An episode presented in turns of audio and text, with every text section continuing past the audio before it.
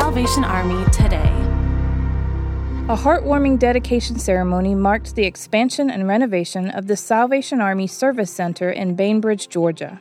The building renovation and expansion included remodeling and expansion of office space, 1,700 square feet of vitally needed warehouse space, and increased storage for the family store. The desire for the expansion and renovation was prompted by the increased needs of the community after Hurricane Michael and COVID 19.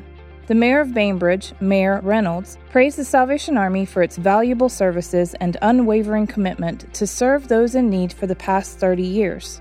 Mayor Reynolds stated, We can all look back to floods, tornadoes, and major events that affect our community. But to me, the most important thing is the thing they do every day. They serve those individuals that are lost in our community as a beacon of hope.